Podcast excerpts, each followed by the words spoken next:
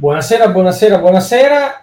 Partiamo anche senza sigla questa sera, tanto una serata strana, in ritardo di un'ora, eh, l'abbiamo comunicato alle 5, purtroppo un piccolo incidente questo pomeriggio ha scobussolato il mio pomeriggio, ma sono sano e salvo, quindi non preoccupatevi per la mia salute, piuttosto partiamo come sempre a commentare le notizie della settimana che finisce col 2 di giugno 2023, Crypto Week numero 120.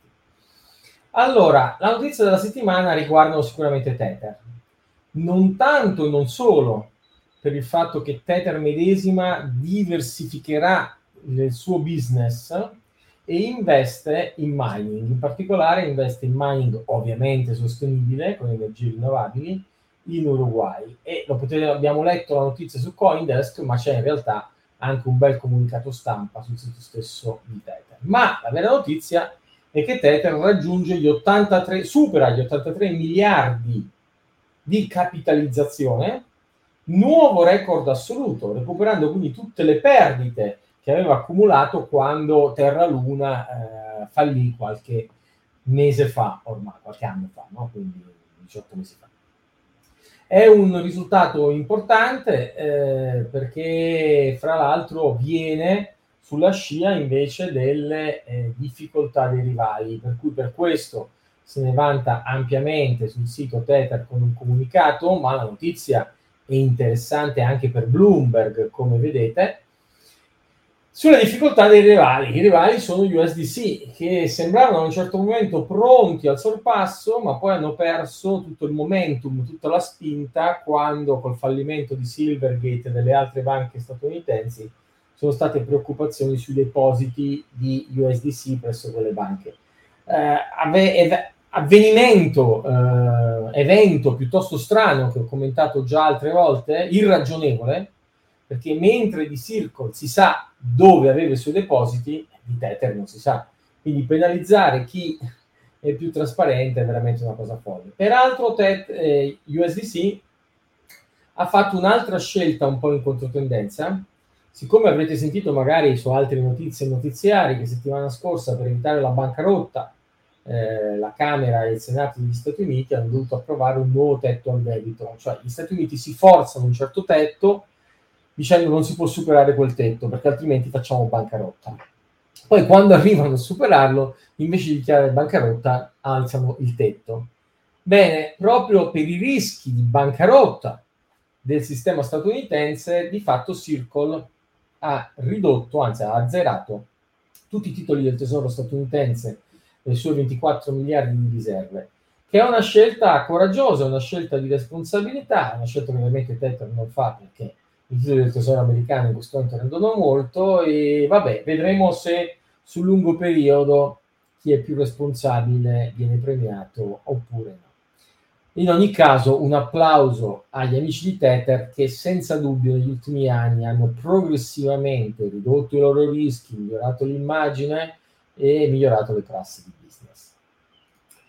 Eh, voltiamo pagina e apriamo il capitolo regolamentare. La CFTC, cioè una delle due autority regolamentari negli Stati Uniti, una è la CFTC che si occupa di commodity, di futures, e l'altra è la SEC, la Security Exchange Commission, che si occupa di security, un po' come la nostra console. La nostra console però ha tutte e due le funzioni riunite.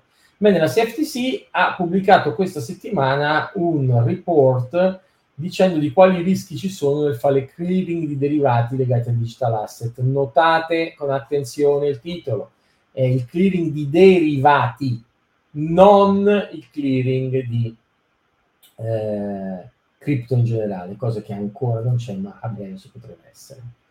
Ovviamente lo abbiamo letto, ve lo proponiamo nella nostra rassegna stampa, nei commenti di Coindesk, ma vi linkiamo anche il sito della CFTC dove potete trovare la press release. Perché vi ricordo che tutte le notizie della Crypto Week sono sempre a disposizione sulla pagina del sito CheckSig Crypto Week.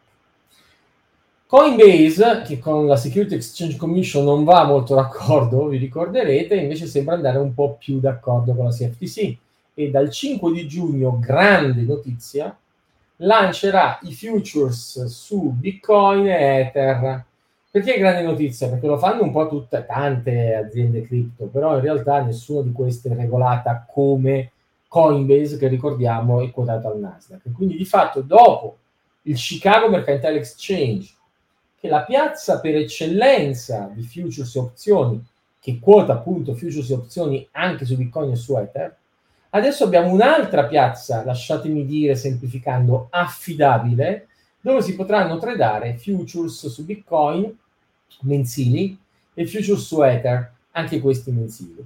La size del contratto è un Bitcoin per il contratto Bitcoin e 10 Ether per l'altro contratto. Uh, in generale, comunque, al di là della disponibilità della CFTC, anche la Security Exchange Commission non è vero che sia così antagonista. Uh, si dimostra, lo, lo, lo sostiene eh, questa settimana ehm, Coindesk facendo vedere che ci sono aziende che riescono ad essere approvate dalla Security Exchange Commission nell'attuale quadro regolamentare. Quindi, insomma, è un quadro regolamentare praticabile. Anche perché, come ci racconta il Financial Times, in realtà stiamo veramente assistendo a una mh, nuovo, a un cambio di mentalità delle aziende di Wall Street che sono pronte a prendere il mercato cripto e a prenderlo acquisendo in realtà eh, i gruppi e le infrastrutture che non sono state compromesse con scandali. Eccoci qua a Wall Street, c'è anche Chuck Sig. Scherzi a parte, ma magari racconteremo cose più serie nei prossimi mesi. Per quello che riguarda invece il quadro regolamentare, le aperture maggiori le vediamo a Hong Kong. Eh sì, paradossale, questo è un mondo difficile da capire. La Cina proibisce in mainland la, le cripto, ma permette a Hong Kong, la sua controllata, di diventare una specie di hub dove anche investitori retail possono scambiarsi cripto. E questo strizza l'occhio, come dire, Hong Kong può essere la leader cinese per il mondo cripto. Gli Emirati Arabi Uniti, eh, che insomma faticano, che sono sicuramente un posto che è diventato un hub eh, cripto molto importante, però soffrono perché sono in blacklist, hanno appena pubblicato delle nuove guideline per contrastare il riciclaggio e il finanziamento del terrorismo nell'ambito cripto, che quindi dimostrano, ce lo racconta Reuters, l'interesse degli Emirati Arabi di diventare non solo attraenti per il mercato cripto di per sé, ma anche per gli investitori tradizionali che invece stanno attenti alle blacklist ai paesi sotto embargo che vogliono lavorare sul mondo cripto. Insomma, un business cripto pulito anche negli Emirati Arabi. Il Parlamento europeo sull'onda di Mica continua ad affrontare il tema cripto e uno studio, eh, notate bene uno studio, non una norma o un regolamento o una legge, eh, riporta il suggerimento di trattare tutte le cripto come security per definizione e poi eventualmente fare eccezioni. Ovviamente il mondo cripto non è molto contento di questo, ma un po' in controtendenza, lasciatemi dire che io invece lo sono. Secondo me questo dovrebbe essere il trattamento corretto.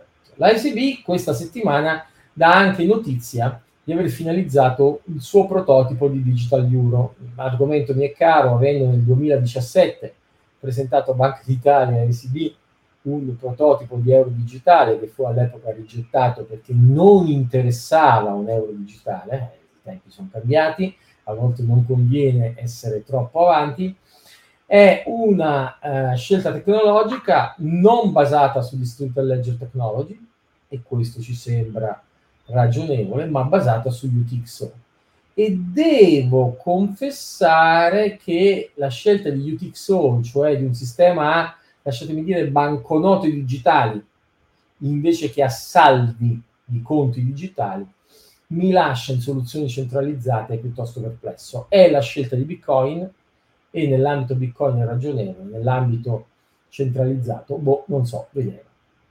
Chiudiamo le notizie della settimana dicendo che non soltanto Tether si occupa di mining, ma il mining in generale, mese dopo mese, continua a eh, realizzare nuovi record di potenza computazionale. E quindi vedete che eh, anche ehm, questa settimana di fatto un nuovo record che supera ampiamente i 50 terahash al secondo. È una notizia notevole. Il network eh, migliora le risorse energetiche che utilizza e aumenta la potenza computazionale in un circolo virtuoso di efficienza. Eh, ultima notizia, un po' strana, un po' gossip, ma per riconfermare che questo mercato è veramente irragionevole. Vi avevo detto settimana scorsa che Binance aveva problemi in Australia e quindi non può spostare dollaro australiano. Ora, che cosa vi aspettereste?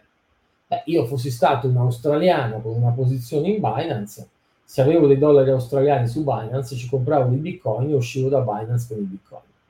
E invece, e invece la gente ha venduto Bitcoin alla grande, probabilmente per stablecoin, per spostare altrove, e questo è incomprensibile, ma insomma, fatto sta che Bitcoin ha eh, scambiato fino a un 20% di sconto su Binance Australia, buon per chi era lì e ha approfittato di questi saldi irragionevoli e completamente fuori stagione.